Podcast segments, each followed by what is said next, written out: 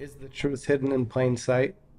Or are we so far off that uh we have no no scope of like the actual reality of world politics? That's such a good question, man. It's Yeah. such a good question. And that we could go into that for hours, right? But my answer, my short answer is yes. The truth is absolutely in plain sight. The challenge is we've all been conditioned to not trust what we see in plain sight. Yeah. So we're always looking for something that isn't there. So then when you look for the thing that isn't there, people start to serve you things that are couched as secrets. And then you start to believe these things that are couched as secrets, right? So a great example is the Ukraine war, right? Why are we fighting a war in Ukraine? Why are we funding and backing the Ukrainians in their fight and their resistance of Russia, right? Wh- Like, what do you think is the reason? Why does the average American think we're in that war? We're hiding something that's there.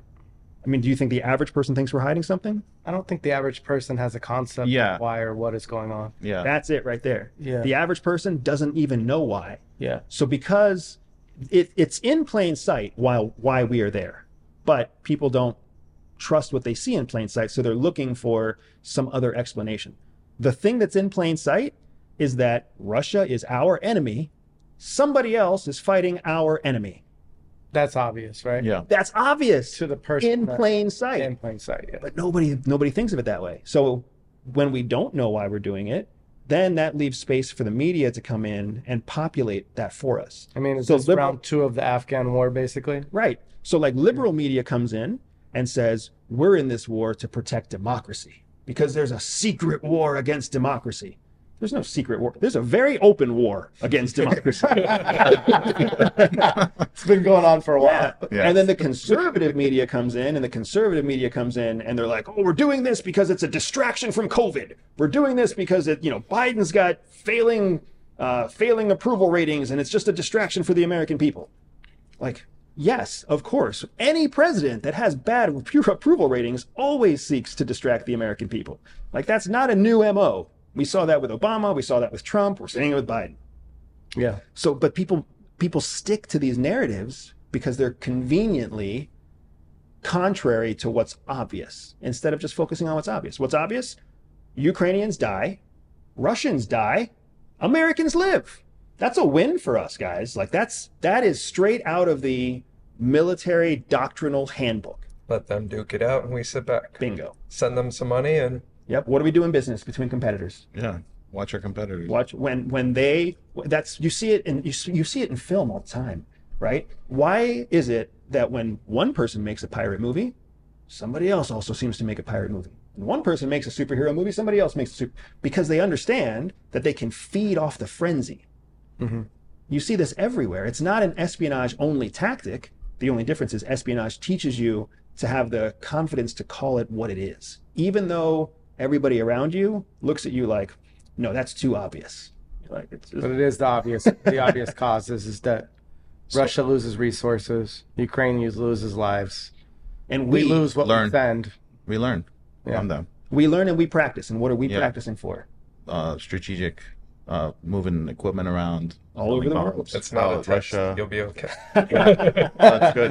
But you can see it. Our future conflict, like the next global competitor that poses a threat to us, is China.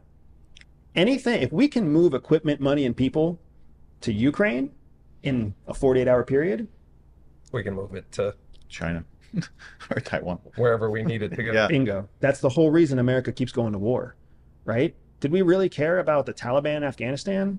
Of course not. but it's an excellent place for us to make sure our troops are always the top trained, the best equipped, and have the most real world experience deploying, fighting, creating mobile bases, you know, rotating through the system. Otherwise, we end up having a military like Taiwan's ministry, military. Like Taiwan has compulsory service for four months. So everybody has to be a soldier for four months. What the heck does that get you? It, it all it is is Not a professional. is a mark on a checklist that says you did your compulsory service and now you can go be a civilian. So their their approach to military pride and military service is completely different than us. In Taiwan, it's, you're a joke if you're a soldier, right? In Taiwan, nobody becomes a professional military officer. Like they're the least prepared for an actual assault on their island. because culturally, nobody wants to be a military, nobody's a proud veteran because everybody's a forced veteran. It's completely different than what we have here with an all volunteers force. When we bailed out of Afghanistan, we left all that equipment behind. You can argue both sides of the fence. What do you think there's a threat with leaving all of that behind or There's always like, un, this is where it's a little bit embarrassing. I mean, it's definitely embarrassing to be former military and former CIA and think about what happened in Afghanistan, but it's also embarrassing to be an American and see what happened in Afghanistan because what we did in Afghanistan in 2022 it's the same thing we did in Afghanistan in like 1985 when we left all the equipment that we had given the Taliban, right? The uh, the Mujahideen to Yeah. fight against the Russians. We basically just waited 20 years and did it, or waited 40 years and did it again, right? It was a, it was a sequel, and we didn't learn the first time. So now, the unfortunately, what I see when I see Ukraine History repeating itself. what the hell are we going to do, guys? If Ukraine, Why do we turn you- our if- allies into our enemies? So that's a, another great question. Let me wrap up one idea Yeah, before we jump into that. Yeah. Because because the, the question that kind of haunts me is what happens in 20 years with all the modern day technology that we sent to Ukraine when that's in Ukraine and Ukraine either belongs to Russians or Ukrainians, but not Americans. They have all the American equipment. What are they going to do with it? and the training how to use it? So it's the exact same thing that we did with the Mujahideen. It fits an MO, you know, what we've done in all sorts of different places. Now, I find your question to be super interesting because why do we turn allies into enemies? I feel like we have a history, We do. a, a, a very reputable history of taking somebody that we put in power or used as an ally and then turning them into a, an enemy in the long run. What happened? You just answered your own question. Yeah. What you just answered your own question. Our MO since World War II, and like this is the American MO. Our MO is to create relationships where the other person is dependent on us. So we do that on a geopolitical scale too. We create relationships where the other country becomes dependent on us. So when they're when they're lacking in resources or when they're lacking in security, they're very happy to come in and be partners with us. Like what what do we do with Japan? Right? We'll be your nuclear umbrella so you don't have to invest in your military. What did we do with NATO? We'll be the primary pr- like the primary military development engine. We'll sell you our weapons at a discount. What do we do with the Middle East? We'll develop all modern day technology and modern day weaponry and we'll sell it to you at a discount so that you don't have to spend your money on military tech. You can spend it on refining oil. You can spend it on on social welfare programs. You can spend it on manufacturing. So then, when all these countries are broke out of World War II, they're like, hell yes, because that's what we need to do. We need to rebuild. The Germans destroyed most of Europe, right? The Jap- most of Japan was destroyed by us. Yeah. So they needed to rebuild. So they were happy to let us come in as their umbrella. Fast forward 70 years, and now they're like, we're totally dependent on the United States. And that sucks. And that's what makes it so that your allies become your enemies. Because they're like, you fucking, you tricked us. you used us and you kept us dependent on you. And we don't like that. But we can't do anything about it. So now we're stuck. That exact question defines where we are right now geopolitically between the United States and China. China was one of our closest allies during World War II. Of course. We saved their ass. Right. 1949, they had their Maoist uprising. That's when the nationalists fled to Taiwan, and Taiwan became a nationalist democratic stronghold. But the rest of mainland China fell to communism, right? China in 2015 basically woke up to the fact that they're dependent on the United States for all things technological. Semiconductor design, high tech creation, innovative technologies all come from the West. They weren't coming from China. So that meant that if China wanted to modernize into the industrial, intelligent, digital era, they were always going to be dependent on us. So they set in motion their own 2025 plan to create indigenous capabilities for in, for uh, electric vehicles, smart energy, uh, you know, new technology, healthcare technology, military technology, whatever. They put all that in motion, and that's in 2015. That's essentially what started the trade war between Trump and China. Because once they tried to separate themselves from us, we would lose that marketplace. Well, we need that market because guess what our economy is based on? Exporting high technology. They were trying to separate themselves from our primary exporting needs, so we put we slapped the trade war on them. They slapped the trade war right back, and that's what's been happening ever since. The whole conflict right now is not about Taiwan. The conflict is about China trying to become an independent technological nation that's a competitor in the marketplace to the United States. The United States doesn't want that. What's frustrating is that the rest of the world does. South Korea wants an alternative. Germany wants an alternative. France wants an al- that's why you see these countries Yeah. Cooperating with China even though they're American allies because they realize if there's a monopoly worldwide and only one country provides all high technology, they'll always be dependent on us, right? Taiwan makes the semiconductors, we design the semiconductors, right? South Korea manufactures memory chips, we design memory chips. You see how like Yeah. so it's it that's the true what's in plain sight. That's the true conflict. Making the hardware and owning the patent to the to the the technology of it. Yep. And this is Um, what happens in business all the time, right? You've got the guy on the ground level, the guy on the floor who's actually putting the shit together. Yeah. And he's like, I get abused, I get used, I get called in late hours, my paycheck gets cut. But the boss is the one with all the business relationships. So if I leave the company, like, do I start my own thing? Do I stay in? It's it's like it's the conundrum that we're all so familiar with. Obviously, we have informational superiority, and have since the end of World War II. Right? Is there a threat to us? Um, is there an, a real threat to us losing that in any type of time frame? Are they nervous? Is that something that you see that is like at risk as things exceedingly get faster and faster? And you're exactly right. Like that is the driving factor of American tensions right now. We do not so obviously have informational superiority anymore. We've lost it. We've lost it significantly since the start of the Iraq Afghanistan war. So if you think back to 2001, 9 11, right? When 9 11 happened, the United States and the West mobilized against what threat? Terrorism. Hmm. Did China mobilize against terrorism? No. So what did they do for the 20 years that we were fighting a war in Afghanistan and Iraq? They learned and stacked information and made us dependent on them. Correct.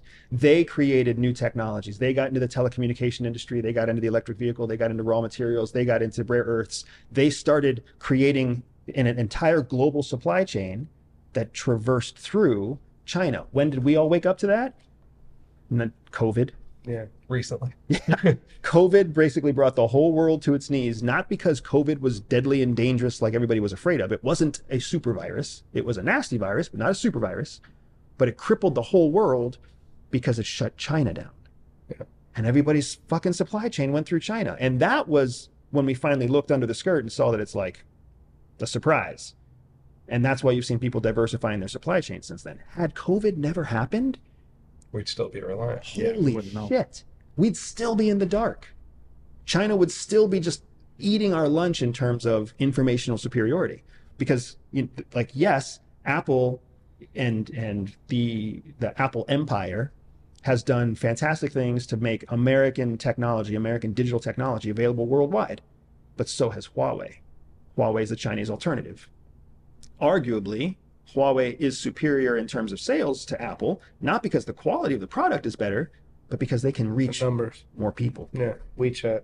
Like, obviously, Elon's play on Twitter is WeChat, right? That's exactly right. That's exactly And right. he wanted a WeChat. He said right. that we don't have WeChat. He knows from Tesla being in China. He knows that WeChat is far superior to everything there. So yeah, I mean we're in the dark about things in Chinese culture. Obviously, there's things that are there that we don't have access to, and we're not even aware that we're ten years behind. But realistically, we are, right? and that's where your informational superiority comes from, right? Yeah. While we spent 20 years studying terrorists, China spent 20 years studying us. Now we are like, we are every every American would agree with what you just said. Yeah. We we're don't know shit about Chinese we culture. Stop worrying about the guys in the caves and worry about the guys in the buildings. Yep. And they've been studying us for 20 years and we know dick all about them. Wow. They speak English. Anybody here speak Chinese? No. You do. I forgot most of my Chinese, right? It's, oh, you actually learned it. it's very rare. I mean, I think that we were enamored with their culture at a certain point in film and and uh, through martial arts and food and things of that nature. But there has been a big disconnect to where you know we have the opinion that we rule the the arts, right? And through that, everything feeds through our culture, and we mm-hmm. feel like we have superiority.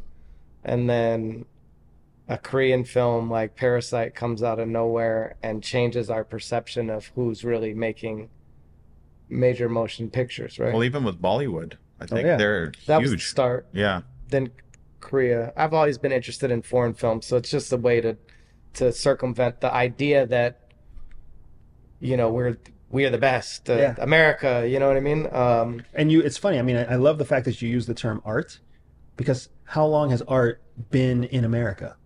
Only as long as America's been around. yeah, Fucking art has been in China as long as China has been around. Yeah. That's 5,000 plus years, right? Like they were creating scrolls with ink made out of pigeon blood they have a before long documented history. yeah, before George Washington was even a, a naughty twinkle in his mommy's eye, right? Yeah.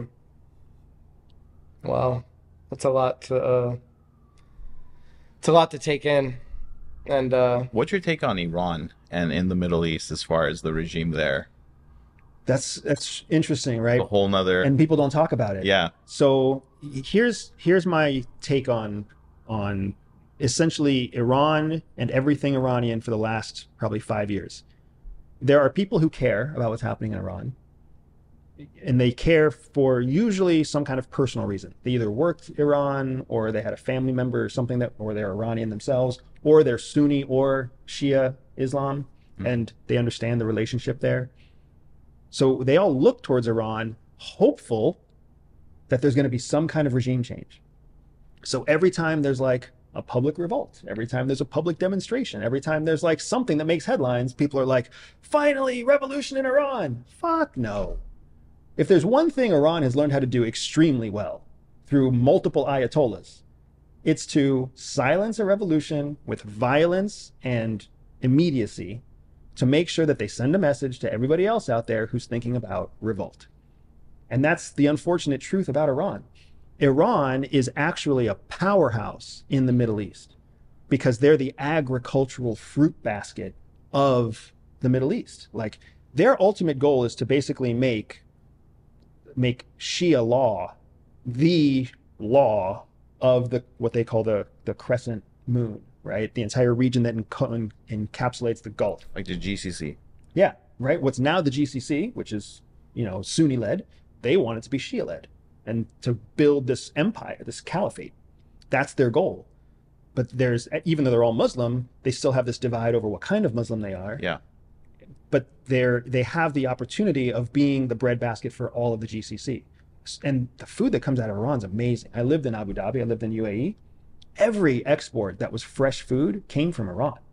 Iran is technically an enemy of the UAE and an enemy of the United States, right? An enemy of of Saudi Arabia, an enemy of Oman, an enemy of of you name it. they're feeding all. But they're feeding everybody. So nobody can really cut themselves off from Iran. So that means Iran will always have cash flow. Iran will always have, you know, trade power. They'll always have negotiating leverage. So they're not going to have any kind of major regime change anytime soon unless basically another U- Ukraine happens where some completely low probability event occurs and everything falls in that same direction, right? The reason everybody was so wrong about the Russia Ukraine response was because of the incredibly low likelihood that what happened would happen. Nobody expected a small force in Ukraine to bond together and then actually defeat an initial invasion. They expected them to fracture, collapse, like they saw in Georgia before Yeah. that. So the same thing kind of exists in Iran. Could it happen? Yes, but it's low probability. So for the when when people with money or people with power look at a global situation, they gamble on probabilities.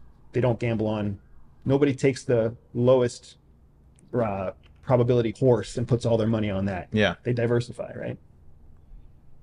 When they were sending you to all these different countries, did they send you with a weapon, or you on your own? So uh, uh, this is another one of those things that media gets wrong. If if you're undercover and you're trying to blend in in Europe, in a socialist country, in the Middle East, you can't be the only fucking guy carrying a gun. You're never going to blend in. If you get arrested for like think about Singapore. You cross the street without being on a crosswalk, there's a police officer there to literally incarcerate you. Really? Yeah. Yeah. Can't even. That's You can't- safe there. Yeah, you Can't do can't anything spit there. on the street. You can't Yeah. spit out your gum. Like you can't litter. If they have they have such excellent police presence and CCTV presence that they will catch you and they will hold you accountable for your crime. They execute for cannabis crimes. Damn. Yeah, and this is Singapore. This is like a world leader in the economic world, Yeah. right? So you can't like you can't spit on the sidewalk and have a nine millimeter In your backpack. concealed when a Singaporean police officer comes up to you, right? So we don't travel with weapons.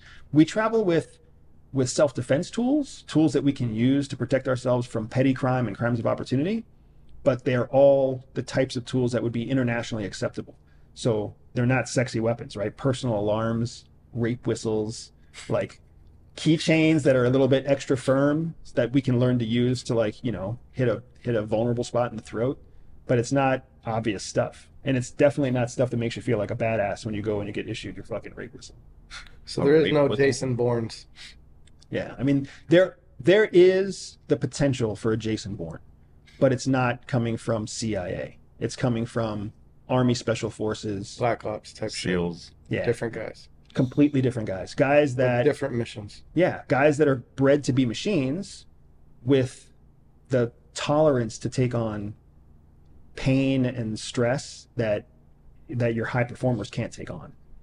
Our idea of intelligence, the field itself, is skewed by Hollywood and doesn't really exist. Huh? Yeah. That's not their game plan. That's not because it doesn't work, Yeah, right? it's not, like it's not that. Yeah, if it if some if we were to live a life that was entertaining, it would draw attention.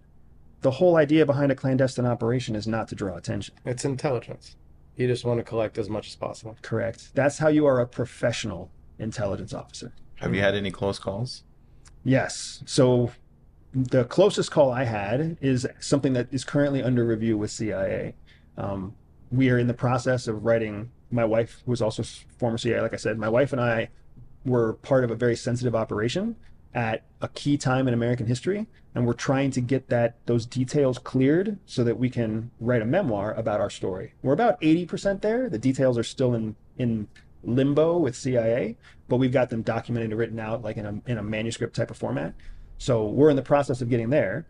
That was the closest call that we had, and that almost had me arrested and incarcerated in a foreign country, which would have been like it would have completely changed my life. So I'm very glad that that didn't happen. My wife was my my essentially my mission manager, so I was there at her direction. Did you upset her that morning? Did you do something wrong? Yeah, no, thankfully, I would have done something wrong if I would have gotten caught. Yeah. Yeah. But that's that's the closest call that we've had. But outside of that, I mean, you got there's weird close calls that happen more often than you would think, right? Like car accidents that happen that you like you're two cars away from a massive car accident. If normally you would ha- you would want to stop and like be an eyewitness. That's not what we're trained to do. Like we're trained to like dodge Get out. left, dodge right, and then keep driving. I think in LA we're trained the same. yeah. kind of just keeps going like they didn't see anything, right? Yeah. Do they teach you to escape and evade if you get held up at some point? Yeah, exactly right. So there's multiple types of evasion and escape procedures, right? Most people think of SERE or SERI. They think of like military style survival, escape, resistance, uh, and evasion. That's what you would do in like a a jungle or a uh, austere circumstance, right? But when you're in an urban environment, all the rules of evasion and escape completely change. So we have to go through urban training, we have to go through austere training, we have to go through long-term training, we have to go through short-term training. There's self-evasion and self-escape when you self-rescue essentially. You cross a border yourself or you, you know, you procure, which is the nice way of saying steal. You procure materials, right? Phones, uh, weapons, money, so that you can facilitate your own escape. That's one type of evasion, and then there's of course the type of the kind of evasion where you're living off of fucking berries and rabbits in the woods. What about if like you're handcuffed or zip tied or When that when that kind of thing happens, you're in a different sort of mode. Now you're in what we call resistance mode. So you're countering interrogation or you're resisting interrogation in a way that allows your captor to think that you're compliant because you're looking for them to release you from whatever it is? whatever it is that's constricting you because you can't do anything if you're constricted. So that's a it's a concept that we call 10% better. It's not a CIA only concept. Like that's a, that's a concept that applies to multiple special operations groups all over the world, right? We always want to make our situation 10% better when you're in those dire conditions. So if compliance makes you 10% better, then you comply.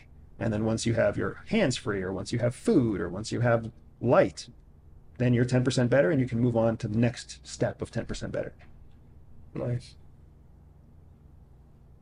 Had something else, but let you guys go. I lost it. I seen you talk about some supernatural stuff sometime.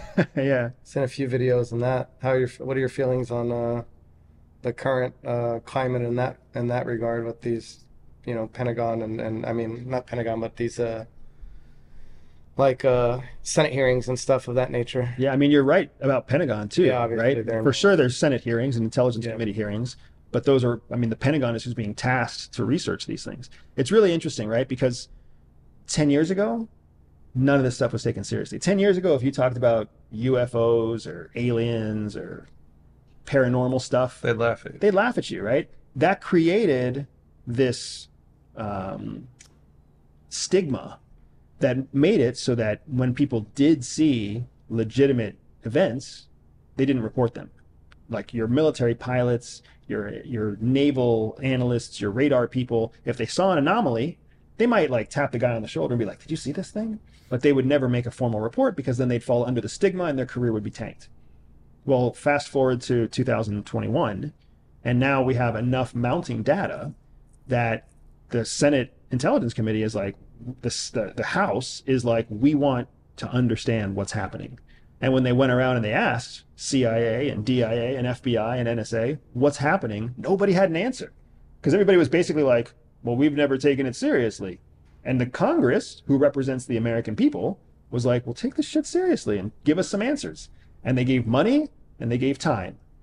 Usually, when the government gives you money and time, you're supposed to produce something. A year later, what they produced was nothing, right? We don't have enough information. We have this scattered reporting. We have this, we have that. And now you're talking about Iran is on the rise, China is on the rise, Russia was on the rise, terrorism was still not solved. So you've got these very real geopolitical threats, and nobody could confirm or refute whether these UFOs, UAPs, etc., were phenomenon that could be explained or advanced foreign tech.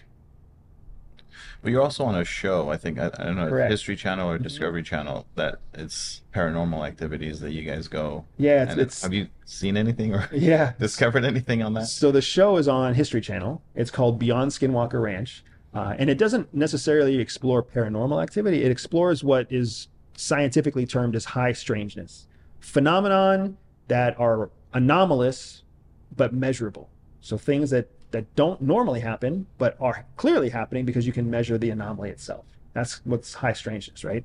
So uh, essentially, you have a the the TV show. It's called a TV show. It's really a documentary effort. It's an actual live investigation where the funding source, which is a gentleman named Brandon Fugal in Skinwalker Ranch in Utah, he's the primary investor in the entire investigation. He's granted permission to History Channel to produce a consumable format show based off of the investigation itself, right? And then, of course, from that, the investigation gets additional funds. It gets, funds from advertisers, it gets funds from whatever. But it's different than your typical reality show because it's not entertainment. It's documented science, right? What they call frontier science. So that's the show that we're on. We just finished filming in February and it went live this summer. Um, and it was absolutely wild, wild experience. I saw things I had never seen before. I saw data do things that data shouldn't do, radio signals where there shouldn't be radio signals, magnetic variances that had no explanation. And then we started seeing correlative data, meaning we're in Massachusetts for one thing, we're in Arizona for a different thing, we're in Colorado for a third thing, and they all three have the same anomaly. Quantum physics. Or, so quantum physics is one idea that we've been throwing around. Yeah. You know, another idea is that there's some kind of uh, geological con- continuity between the three locations. So we've all been thinking like, oh, uh, Nevada is just a place where aliens go. Is that really the case, or is there some geological factor that makes Nevada attractive for some sort of other intelligent life form?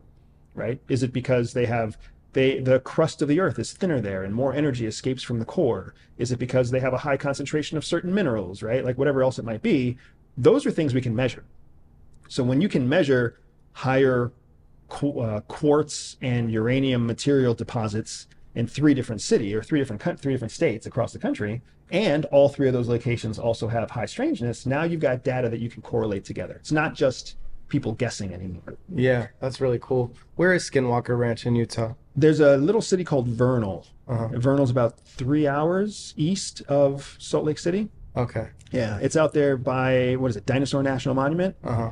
So the little the city's there. Skinwalker Ranch is right outside of the uh, Vernal city limits. So is this something that just uh, um, the family and, and people that work the ranch had been experiencing over a long period of time? Just high anomaly of like creepy stuff, basically. No, so the actual place where it all started was through a government contractor. Uh, So back in the early 2000s, uh, a, a guy named Robert Bigelow, who ran an aerospace research and development firm on behalf of, and, and that served the intelligence community, U.S. Air Force, et cetera, et cetera, NASA, uh, he started investing in various locations around the country that were also areas that had this strange phenomena. So whenever you are in business, you don't make an investment unless you're expecting a return. So the question became, why is he making all these investments? What is he researching? He has an aerospace defense firm. What is he trying to find? Because we know who his customer is. well, When you follow the Robert Bigelow story, what you see is like, here's a guy who's an entrepreneur who creates a firm and serves the military. Then he starts to invest in these properties, and his firm gets larger, and his contracts get larger, and he makes more money. That suggests he found something or he was close to finding something, right? And then you kind of see him carrying out these classified surveys and classified studies that were considered classified because they were of national security interest to his client and now he has proprietary rights to them and or the federal government has the ability to classify them so the public doesn't get to know about them that's essentially how it all started combining that with general civilians in the area who also see strange things lights in the sky orbs ufo sightings uh, thermal anomalies uh, magnetic anomalies like silly stuff dude even stuff as simple as like people's batteries would just run out faster than any other battery would ever run out like if you could imagine draining it. yeah like why is what energy field exists here that's creating this anomaly with batteries Wow. it's all that kind of simple stuff that when you track it in multiple locations, you, you got to start scratching your head. Like, how is it that this is happening in, you know, three places across the U.S., but not every place across the U.S.? Uh, and around the world, probably as well. Correct. That's where we're hoping to take the investigation in the next few stages. So we recently got greenlit for additional funding this year. So I'll actually start the next round of investigations in September. That's really cool. and they're deciding history channel is in negotiations again with the founding partner for the for the investigation itself brandon fugal they're finalizing how much the documentary team will be able to be part of that investigation. I love stuff like that. And what countries are you not allowed to go into? so that's still a classified answer yeah. There, there are countries i'm not allowed to go into and then there's countries that i don't trust to protect me. So Oh. the countries that i will personally not go to i will not go to russia. I won't go to cuba. I won't go to china. I want to go to taiwan but it's just not a good idea right? For you personally, little or for for For me, for me personally, for sure. yeah. Uh, for the average American citizen, the countries that I just listed are also all on the strongly recommend against travel list Yeah. with the U.S. Department of State for any American. Yeah. Right. Since I'm brown, am I going to be okay in Cuba? Yeah. you get yeah, Cuba's a safer place for for especially for anybody who has Latino background. Um, but and it'd be a super cool place to see. I just know that the Cubans are really close with all the bad guys of the world. So I just wonder why you can't go to Russia. I mean, it's not like Yeah. they would want to take an American CIA operative. Yeah. Oh, not at all. put them on screen and Yeah. Um, is there anywhere that people in America frequent that they probably shouldn't be traveling to or vacationing in? Yeah, so that's a great question. So the the answer that I would say is I don't know if it'll surprise you or not, but the Dominican Republic, DR. Yeah, a lot of people go there. a lot of people go there. Thailand, hmm Thailand. a lot of people go there, right? Um, You're uh, saying DR is Wait, nuts. what's Not- yeah? not What's a not, place to safe go. about Thailand? yeah, so I wouldn't go to um, I'll, I wouldn't go to DR. I wouldn't recommend Americans travel to the Dominican Republic. I wouldn't recommend they travel to Thailand. I wouldn't recommend they travel to uh, uh, Georgia. Um, I think those are probably the three primary places. I wouldn't By recommend they Turkey? travel to Cuba.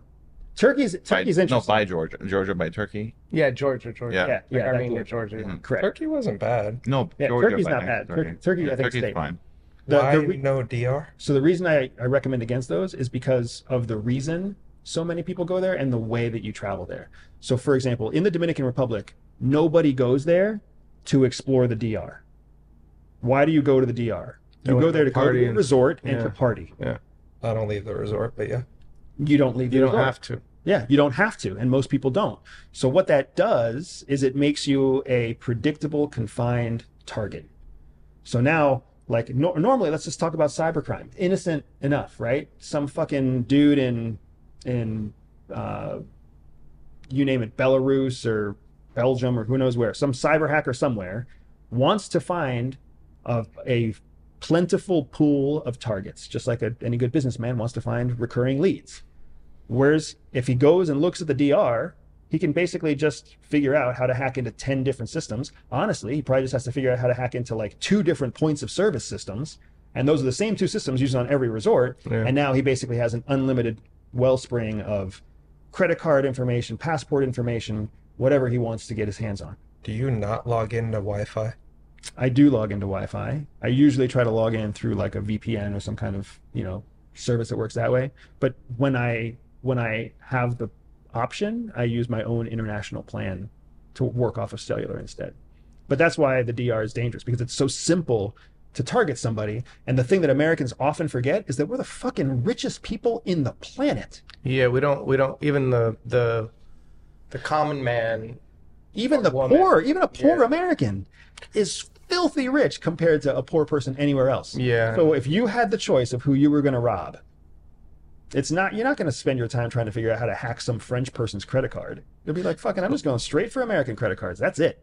yeah. What about Thailand? Well, you were saying Thailand. What's the threat there? So the threat in Thailand is that Thailand is truly a playground for everybody, right? Not many people realize this. Thailand is the only country in Southeast Asia that was never colonized. So think about that for a second. The Portuguese were colonizing, the Spanish were colonizing, the French were colonizing, the British were colonizing. Everybody was. How in the hell did Thailand not get colonized? How does a country in the center of Southeast Asia, with trade routes on both sides and massive Yeah. coastline, how does that place go without getting colonized? There's a reason why it didn't. Because it learned very early on that it could negotiate with everybody. So it basically made it so anybody could do anything in Thailand. How how would you define Thailand right now? Anybody can do anything. You want to break a law? People go to Thailand to do that. You want to hide money? Go to Thailand. You want to party like crazy? Go to Thailand. Wait, why would you hide mo- Yeah, I had, the money one threw me for a loop just yeah. Why would you want to hide money? well No, in how, Thailand. how can you hide money in Thailand I guess is the question Un, unmarked like bank accounts don't require any kind of ID. Like you can you can literally take it's the same thing as offshoring your bank account in the Caribbean. Right? You can actually transfer money through multiple banking systems and Thailand won't register the transaction. So like you can HSBC, the Chinese bank, floods lots of money to and from Thailand. It's the same kind of thing that happens in Dubai, right? You they have a financial system there that's that's privacy oriented, which really means they're not going to tell anybody what you're doing there. So that's what makes Thailand dangerous is that it's an it's a playground for everybody. So you might go there to have innocent fun. That doesn't mean everybody else is there to have innocent fun. And You're rubbing shoulders with dangerous people. you're rub- and you're and you're making yourself a target. And then on top of that, Thailand is so strategically valuable that every foreign intel service in the world Is there? is there. They're like Washington D.C. Right? Mhm. Wow, I never. I would never- Exactly. never A million years that I think It that does place. make sense because it's a it's a it's an exotic travel destination that everybody frequents It's what we from technically all over the world, and you would never think about, yo, what's this dude from You just Deutschland pissed or off anywhere a else lot of people here in for? Thailand. Huh? You just pissed off a lot of military undercovers in Thailand. that's that's the way it works. And what's interesting is in the military, you actually it's hard to get permission to go to Thailand. wow. Yep. So it's what we call technically we call it a permissive environment. There's different types of operating environments. There's hostile environments. There's permissive environments. There's net neutral environments. So a permissive permissive environment is an area where like fucking anything goes, and like no, you can expect nothing bad will happen to you. Like You can buy your way out of anything there. yeah, you can buy your way out of anything. You can fight your way out of anything. The emergency services response is slow. Like the police is slow to respond. Like that's why Thailand is also one of the only places in the world that has multiple non-violent coups. Like they've had like seven coups in 10 years, right? It's- Wow. Yeah. yeah, because everything's so permissive that even the government itself doesn't fight back. Right? The military rises up and says, "We're in charge," and everybody's like, "You're in charge. Wow. Make sure you don't upset the apple cart."